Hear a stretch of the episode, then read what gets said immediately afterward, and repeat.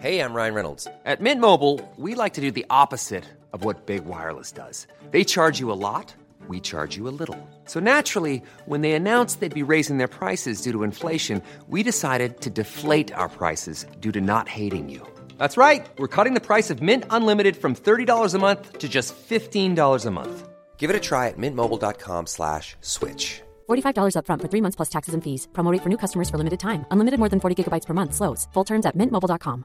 Many of us have those stubborn pounds that seem impossible to lose, no matter how good we eat or how hard we work out. My solution is PlushCare. PlushCare is a leading telehealth provider with doctors who are there for you day and night to partner with you in your weight loss journey. They can prescribe FDA-approved weight loss medications like Wegovy and Zepbound for those who qualify. Plus, they accept most insurance plans. To get started, visit plushcare.com slash weight loss. That's plushcare.com slash weight loss.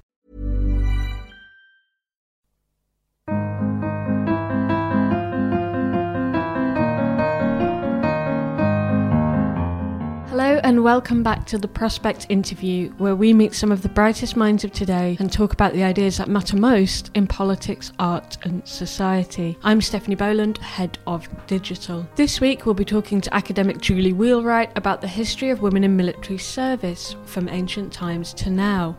Julie has written widely on women's role in armed conflict and espionage, and her books include The Fatal Lover, Mata Hari, and The Myth of Women in Espionage and Amazons and the Military Maids, women who dressed as men in pursuit of life, liberty, and happiness. Her newest book, Sisters in Arms Female Warriors from Antiquity to the New Millennium, follows the evolution of women in combat, from the Amazons to Victorian era warriors, and the re emergence of women as members of the armed forces in our modern times. Before we talk to Julie, however, I'm here with Prospect's digital assistant, Rebecca Liu. Rebecca, hi. Hi, Steph. You've not done any time in the military, have you? no. Um, I was thinking if I played any video games like that, the sort, but no, my video games are very gentle, so uh, very, very limited experience. You're just tending your farm and doing your doing yeah. quests for your neighbours, kind of.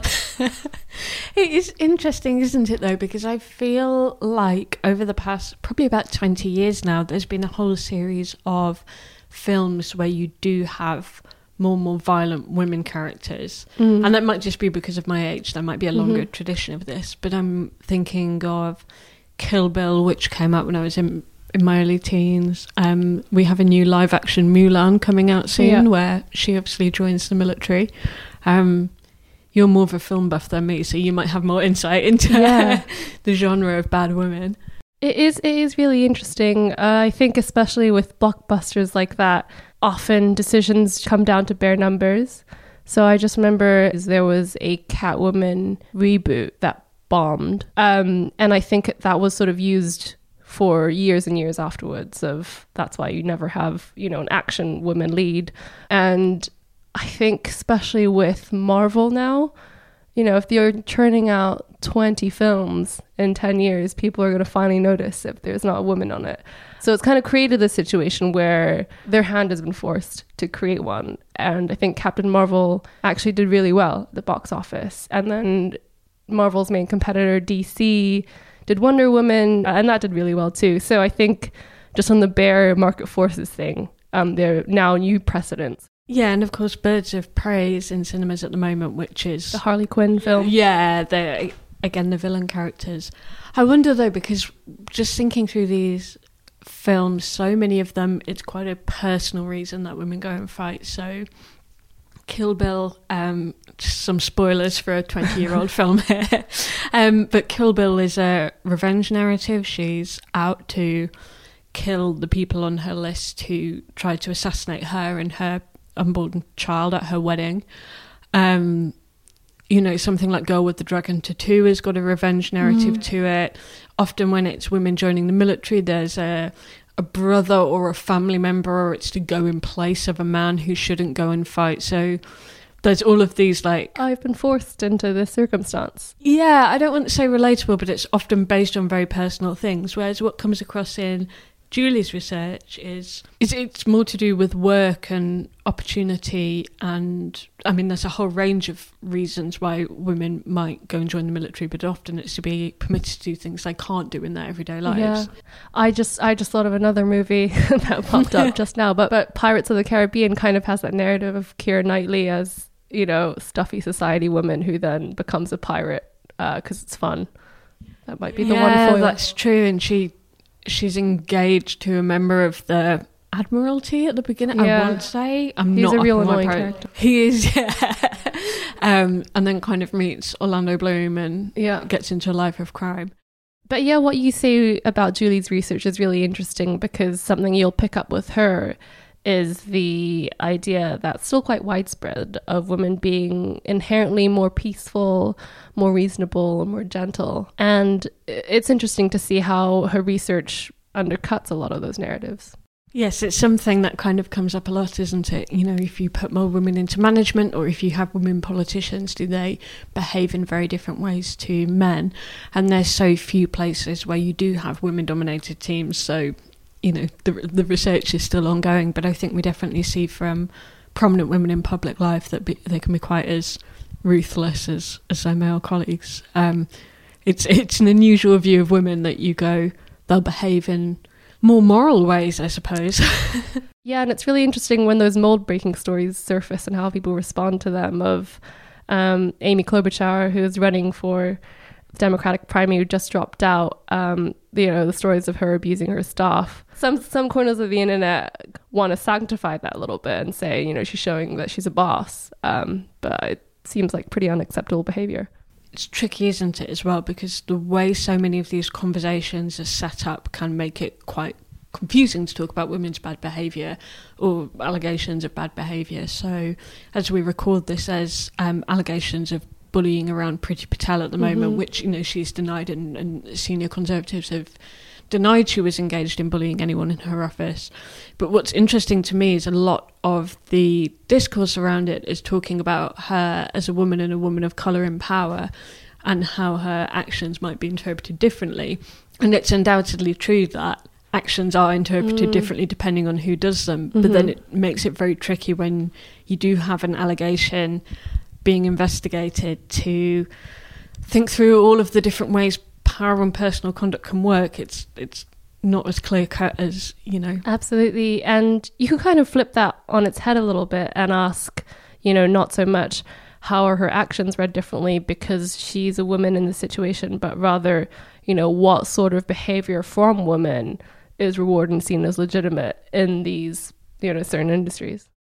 Thank you, Rebecca. And now on to our main discussion with Julie Wheelwright.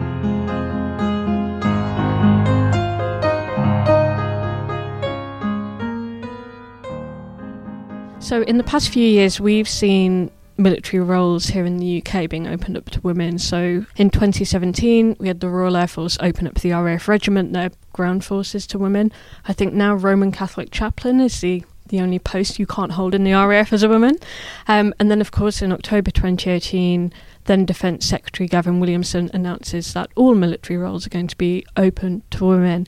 This is a topic you've worked on for a really long time. What was your sense of how that decision was received in a contemporary moment? Well, it was fascinating to me that um, the reception seemed to be that this was something completely novel and completely new, and finally we have women taking up arms and the possibility of women going into combat. And actually, of course, women have been doing this since antiquity. Um, certainly in Britain, we have a lot of, you know, there are very celebrated cases from the 18th century and from the 19th century. I mean, this was a topic that was much discussed and much written about um, for you know for decades. And and it's in, really interesting to me the way in which this sort of figure of the woman warrior kind of fades away and then she kind of is she's sort of rediscovered. She's constantly being rediscovered. And i think that this is just the most contemporary iteration of it. I mean, your book, you, you talk about this going back to antiquity. You really do go right back to ancient Greek myth. And one myth that you focus on is of the Amazons, of course. And I have to say, you really zone on it, the idea of it being mythological. What are the things that people most misunderstand when they think about that Amazon trope? Well, um, the Amazons are really a kind of founding myth of the woman warrior, um, and the kind of traditional classical idea is that it was a tribe of women who cut off their breasts in order to facilitate using a bow and arrow, um, that they rode on horseback, uh, that they they shunned the company of men, and I and in some iterations of this myth. Um, uh, they would capture men in order to procreate, and then if they gave birth to a boy, they would leave, they would commit infanticide and leave a boy, baby boy on the hillside. Uh, well, in fact, I mean, there's been some wonderful work that's been done by um, archaeologists um, over the last couple of decades, and what they've discovered is that the that the real Amazons were a tribe of Scythian women who were nomadic.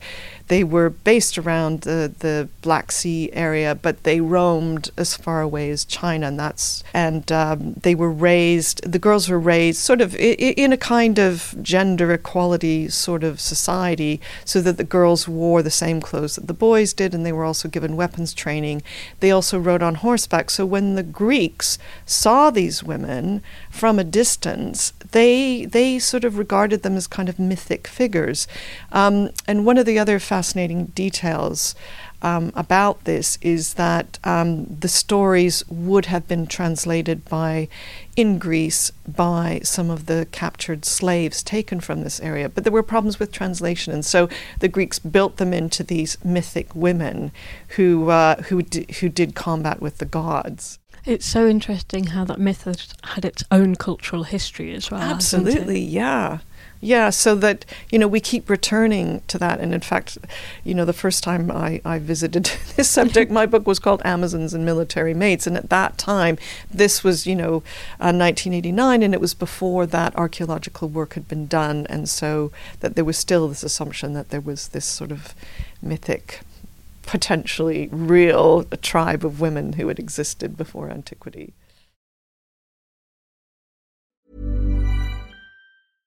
Hey, I'm Ryan Reynolds. At Mint Mobile, we like to do the opposite of what Big Wireless does. They charge you a lot, we charge you a little. So naturally, when they announced they'd be raising their prices due to inflation, we decided to deflate our prices due to not hating you. That's right. We're cutting the price of Mint Unlimited from $30 a month to just $15 a month. Give it a try at mintmobile.com slash switch. $45 upfront for three months plus taxes and fees. Promo for new customers for limited time. Unlimited more than 40 gigabytes per month. Slows. Full terms at mintmobile.com. Everyone knows therapy is great for solving problems, but getting therapy has its own problems too, like finding the right therapist, fitting into their schedule, and of course, the cost.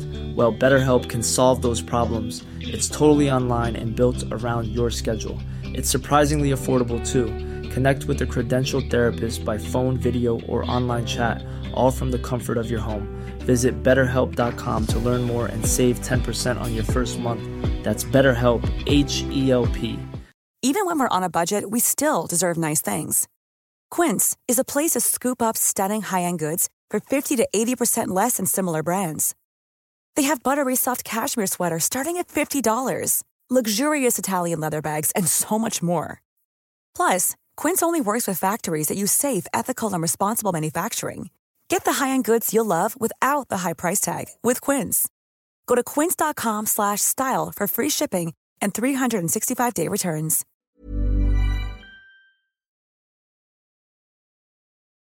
I mean, it's very interesting how, and I think you described it perfectly there, this founding myth of the Amazon gets invoked in discussions much later on. So there's one figure you hone in on in your book, Christian Davies in Ireland, um, also gets called Kit Kavanagh, Mother Ross, and she becomes something of an, an icon to her woman fans, doesn't she? And they invoke the Amazon.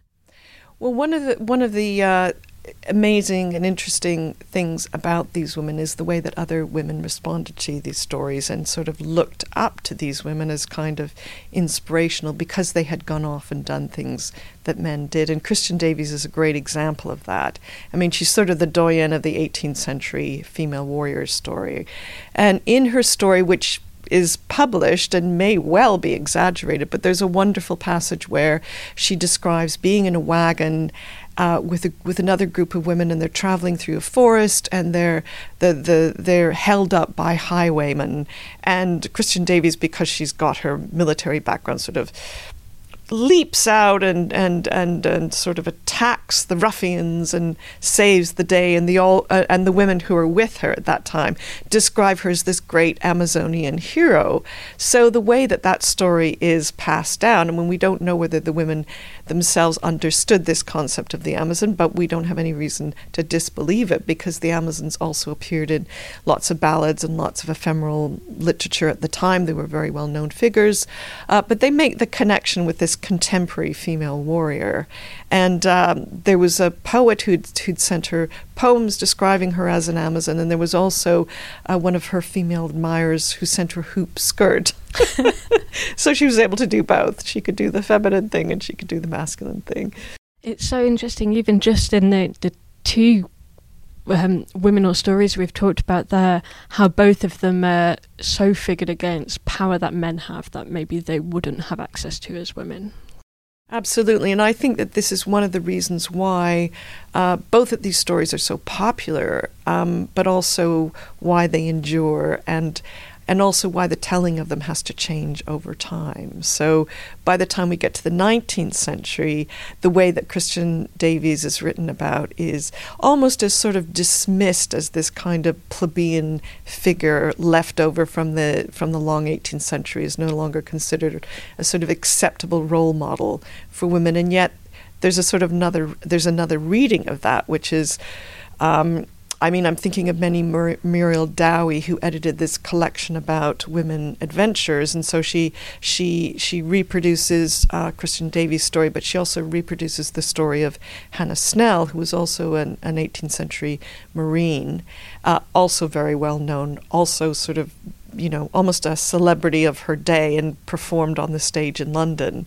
So Ménie Muriel Dowie produces this volume in which she she introduces people like uh, Christian Davies and Hannah Snell as examples of how women, you know, almost like counter examples. So these are women doing men men's things, but Victorian women don't need to do this any longer. They can go adventuring in the cold seriousness of skirts, as she describes it. And yet, Ménie Muriel Dowie herself was a travel writer who is quite famous for traveling, uh, for, you know, an illustration of herself on her travels in her plus fours. In other words, wearing male attire. So often there's a lot of ambiguity in the way that that other women view these view these figures. Um, and you often feel that, on the one hand, they're quite envious of them. They keep telling these stories, even if they, by the Victorian period, consider them a little bit suspect. Um, and that, you know, they're kind of the foremothers. They made what women in the Victorian period were able to do, um, sort of subversively sometimes, possible. It's interesting you talk about the plus fours because another big theme in, in this book and in your other writing is wearing men's clothes, isn't it? Women who dress up or go in disguise or borrow from men's costumes. Yes. Um, and there's so many stories of, you know, from Mulan and the, the Disney remake that's coming out to, I know, the Terry Pratchett novel, which is all about a, a monstrous regiment of Mhm. women. Mhm. Um, this idea that maybe you might go undercover is really potent, isn't it? Yes, yes, and that's also why I ended up writing about female spies as well. Um, but but one of the stories that I really love, sort of revisiting, was that of Mary Lacy, who was a shipwright in Portsmouth, and she she started off life as a domestic servant. She was working for a household in Kent. When, and when is this about that she's in? um, so she Mary another 19th Lacy's. century? Uh, I mean, Mary Lacy was an 18th century uh, domestic servant. Um, when she was a teenager, she went to work in a household in Kent. And she describes, I mean, she does, she writes this amazing memoir called The Female Shipwright. And um, she describes being in this household. She's really fed up with the role of the domestic servant and she wants to do something else.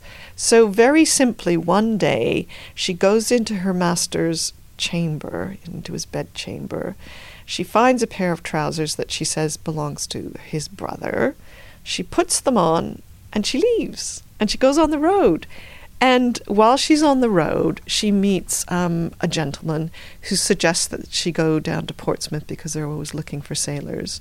So she goes a bit further towards the port and she finds a group of sailors and they say, "Oh yes, um, you know, Mister So and So is looking for, uh, you know, a carpenter's servant." And so there's this wonderful description of how they pick her up and they carry her out to a rowboat, and then she's rowed out to the ship and she is enlisted. And because she's she's working for this carpenter he's the one that whose wife actually supplies her with the appropriate clothing. And she has this lovely description of having you know having a shirt that fits and uh, proper trousers and socks and shoes and a cap. And she she thinks okay now I really am a boy. And and that passage not only enables her to gain an occupation, a profession, and she works really hard and eventually does become a shipwright, but it also enables her to have girlfriends. So this is another big theme in these stories that, um, you know, this cross-dressing, this transgression enables women to have lesbian relationships. And even though, of course, in this period and in this volume, she doesn't use that word, but she does talk about uh, female friendships. And there's also a lot of play around this idea because sometimes um, she'll be on the working on the ship, or the, the, the ship will be out to sea and come back to the port, and she'll go with her master to his house you know, for dinner or for a party, and she often describes other women flirting with her. Um, she describes a domestic, one of the domestic servants, uh, taking her up to sh- to share. You know, bed sharing was definitely a thing back, you know, in that period. So she shares a bed with this domestic servant, and there's a kind of playfulness about that. Um, but she has a quite serious girlfriend, and you know, they they pledge their their troth to one another. I mean, not quite a sort of formal engagement, but they are going out together, and that's everyone knows that. And in fact, w- there's one point at which um, Mary Lacy does go back and visit her family. She comes back to Portsmouth, and someone who is a family friend moves into the city. And a ru- and she starts this rumor that Mar- that Mary Lacy William Chandler is actually a girl, and so William Chandler is actually challenged by one of the men in the shipyard. And one of her one of her defenders says, "Oh, but he can't be because he has all these girlfriends." um, and the story ends in this really interesting way because because um, Mary Lacy also suffered from arthritis, and after, you know, sleeping in this very cold and rough accommodation for a long time and the kind of work she was expected to do, eventually she decided that she was going to have to leave. And conveniently, there's a fire at the shipyard. So she leaves Portsmouth and makes her way to London. And in her memoir, she claims that she gets married and becomes a good Christian woman. But the real story is much more interesting because what she actually did was uh, she became a house builder and she built a row of houses in uh, in Deptford, and that's how she used her shipwright skill. Whereabouts in Deptford? Just Well, out of my own interest, well, I'm, going to go I this can, I- weekend. I, can find and send you the address, but Please do. apparently they're still standing. And she also had a female companion, and we think that some of the houses were actually put in her companion's name to sort of cover up her traces. But This, um, what you're saying about things potentially being a little bit in plain sight, but also hidden and having that deniability comes up in another story of somebody dressing in man's clothes, which is Isabel Gunn. Well, Isabel Gunn was, was one of the very first stories that I came across. In fact, I have to say that Isabel Gunn was the reason why, you know, I started me down on this long trek. Um, and I think that uh, one of the reasons why I found her sto- her story so compelling was because it really did give me a kind of entree into that world of. I mean, she wasn't she wasn't um, a sailor in- in the navy, but she was working for what was effectively a sort of merchant army, the Hudson's Bay Company. And in 1806, she dressed in her, probably in her brother's clothes, uh, and signed on with the company in Stromness as John Fubbister. Sailed off to um, to James Bay and was actually working quite effectively, well enough that she got a pay rise. This went on for 18 months, and then one of the Northwest Company officers, Hogmanay, and he writes in his diary how an Orkney lad was feeling indisposed, came into his cabin, lay down on the hearth, and proceeded to give birth to a son. And and this was well, it's it's an incredible story in and of itself, but it was also really fascinating because um, the Hudson's Bay Company didn't allow white women or children to to travel with the men um, to the northwest because they didn't believe that that white women would be able to survive in these conditions. And so Isabel Gunn was something of a threat in many different ways, not only because she was able to do the work, but also because, you know, she obviously managed to, to survive in these very rough conditions. And um, sadly, you know, she was shipped back to um, the, the wonderfully named Moose Factory, and they made her washerwoman and they, they put her in charge of the children. She wasn't very happy about that. Eventually, she and her son were sent back to Orkney. And again, looking in the parish records, um, we find that she's working as a stocking knitter near the harbor, and that apparently was a kind of euphemism for the for women who worked in the sex trade. So she gets put in this position where she has this career and then ends up back in, you know, one of the professions women can do. I mean, it must be just I don't know if you have memoir or diaries from her, but I know so much of your work is about these first person sources. It must be mm. really affecting to to read about something like that. Yeah, well, sadly, in Isabel Gunn's case, she wasn't literate, and a lot of the women that we're looking at in the 18th and 19th century don't write their stories. I mean, Mary Lacy's kind of exceptional because they weren't literate. Um, I mean, some of them later on do, and um, sometimes they tell their story to someone else, but often those narrations are not very um, credible. You get feeling, partly because they all conform to a certain kind of narrative convention, but also because um, you can see how they begin to embellish them on subsequent printings. So yes, I mean when when you can get a hold of a cache of papers, uh, diaries and letters, it's it's fantastically insightful and deeply moving. And one of the one of the women who whose papers I I spent some time with was Flora Sandes, who wasn't disguised, but uh, she was an English woman who became an officer in the Serbian army and served with them for seven years.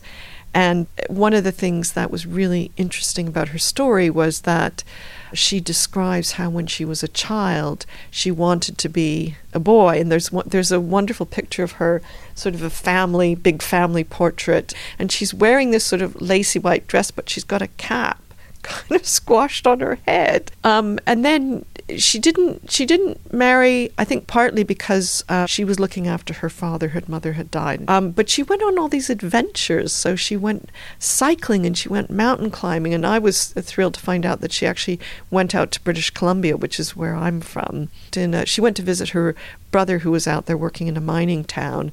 That was actually I think where she got some of her rifle practice. So when the war breaks out in 1914, she tries to enlist as a nurse.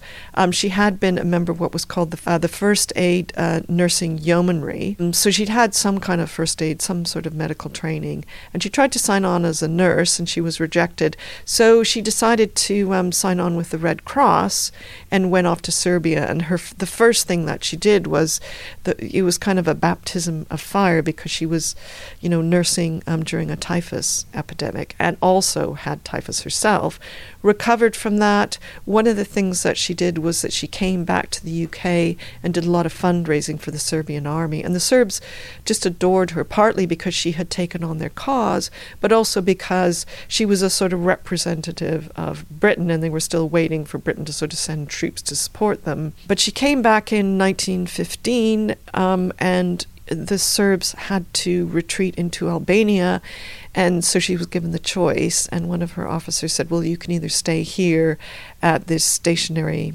nursing hospital or you can come with us. But if you come with us, you have to become a soldier. And she said, Okay, I'll become a soldier.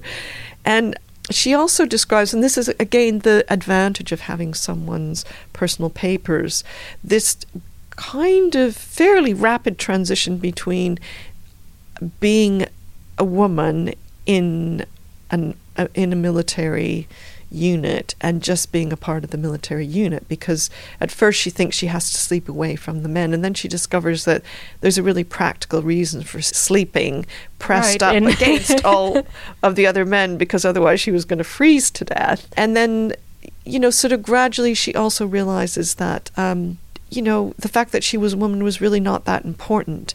When they were in combat. And it was only when she has these moments when she sort of engages again with civil society that it becomes really problematic.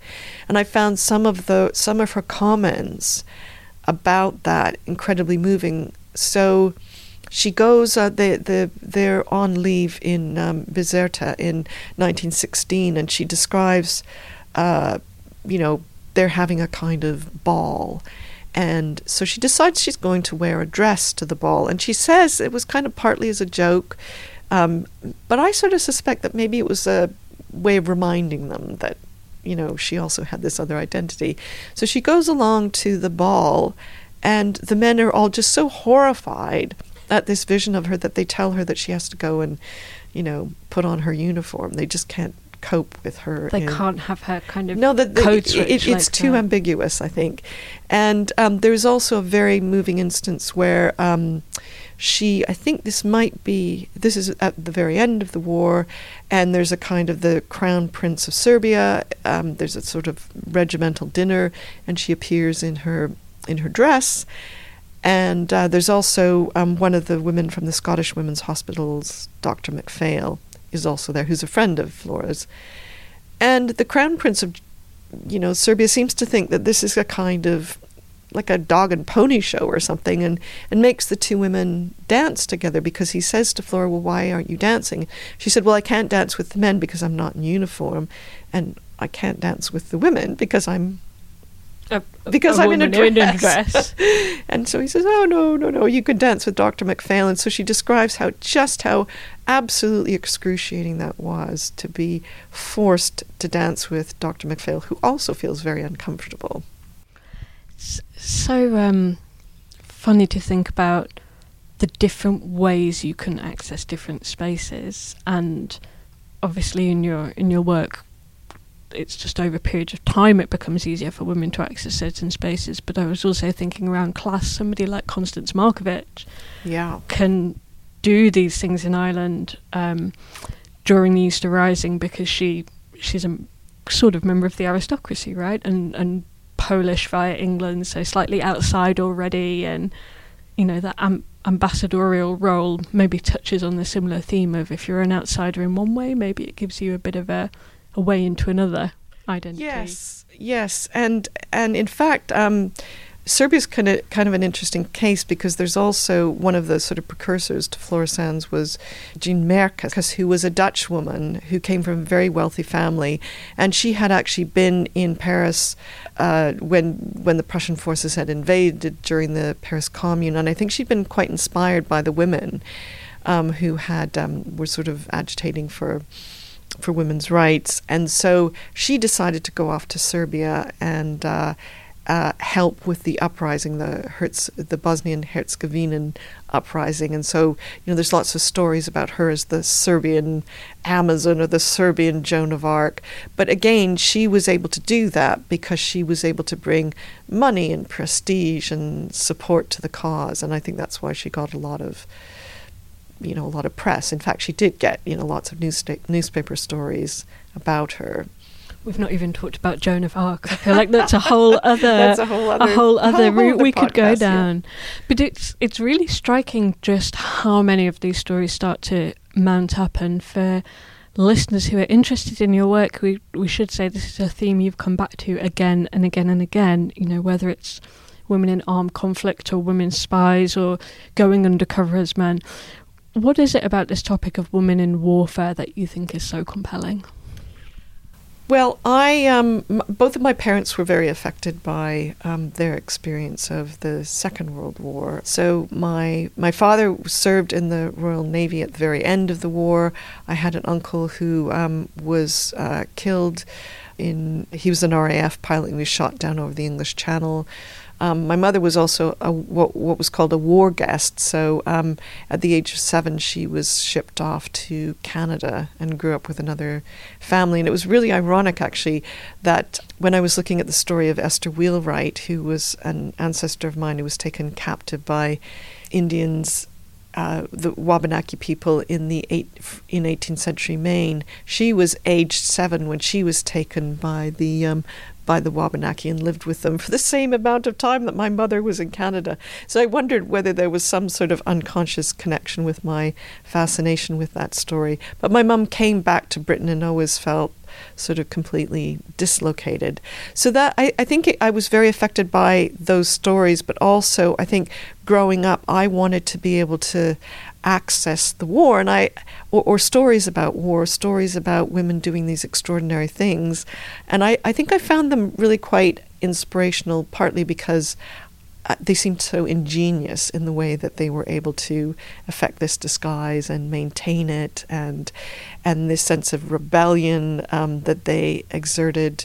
At, at, you know, when when I was growing up, I had an older brother who I dearly loved, but would say to me, "Well, you can, can't do this because you're a girl." And you know, I was growing up in the '60s and '70s, and there was still a lot of "you can't do this because you're a girl." And when I started reading these stories about you know, these cross dressing women in the military, I thought there was still that sense of, well, they did it because they couldn't, you know, because they couldn't do it as women, but also that military hi- history itself had, uh, there was a kind of barrier there that this really isn't a subject for women to write about.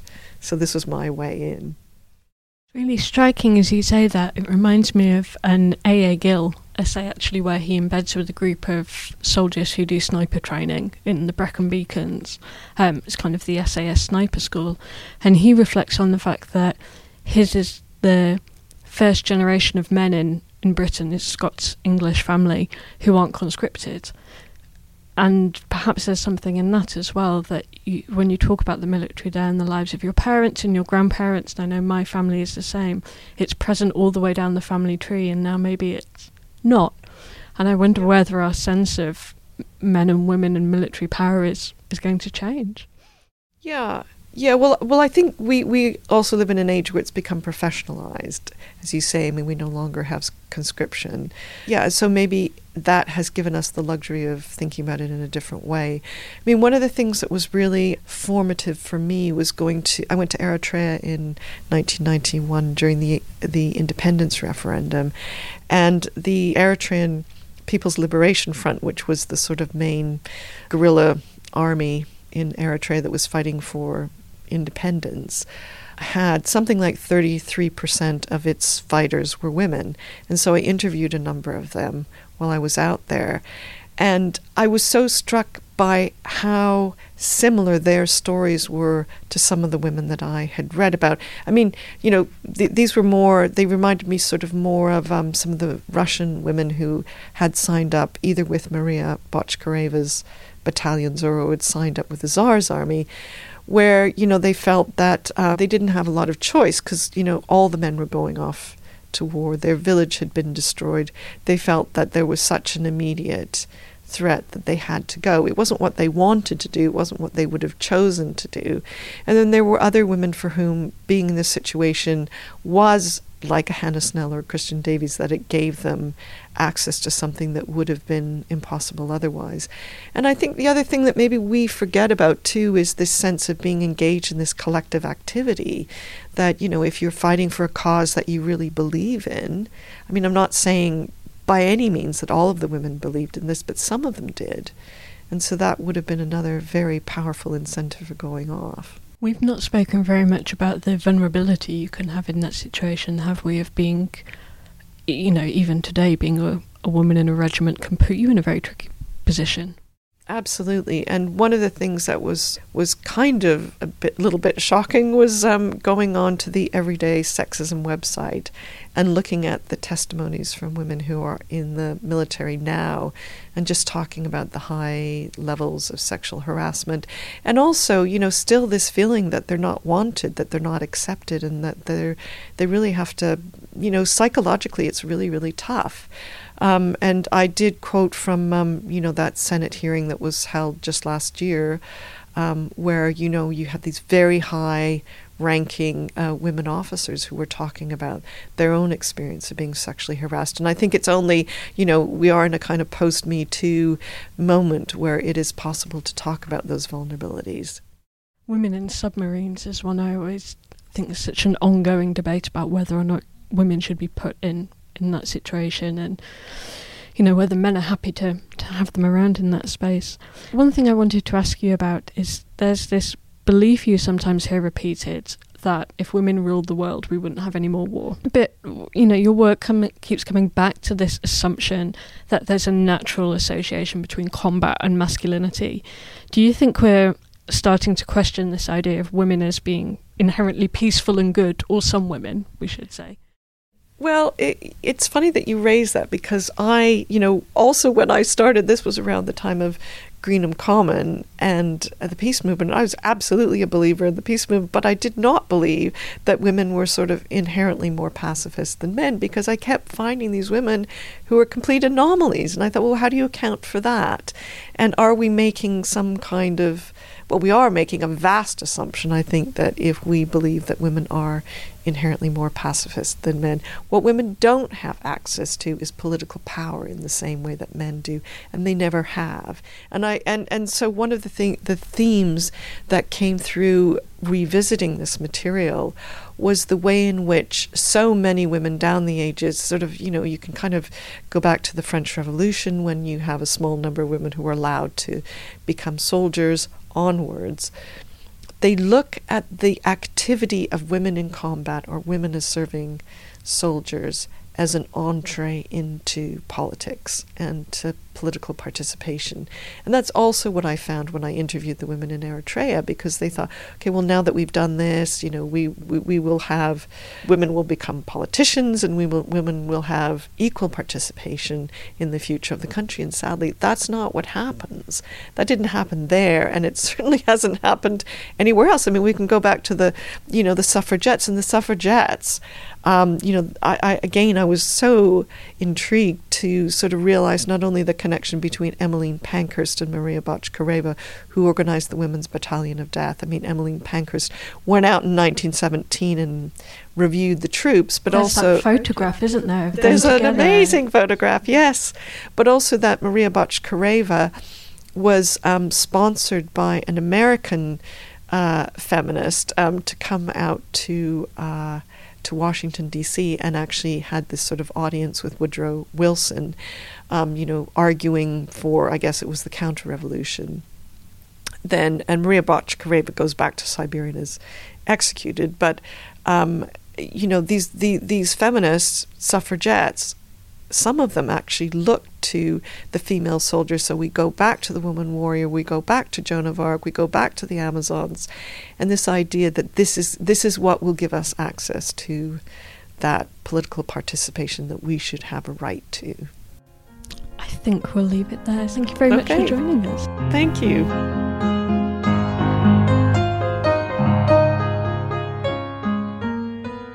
And that's all from us this week. Thanks so much for joining us on the Prospect interview, and we look forward to seeing you again next week. Finally, if you did enjoy the Prospect interview, please do leave us a rating and a review. It really does help. Your producer this week was Rebecca Liu, and my name is Stephanie Boland. Goodbye, and see you soon.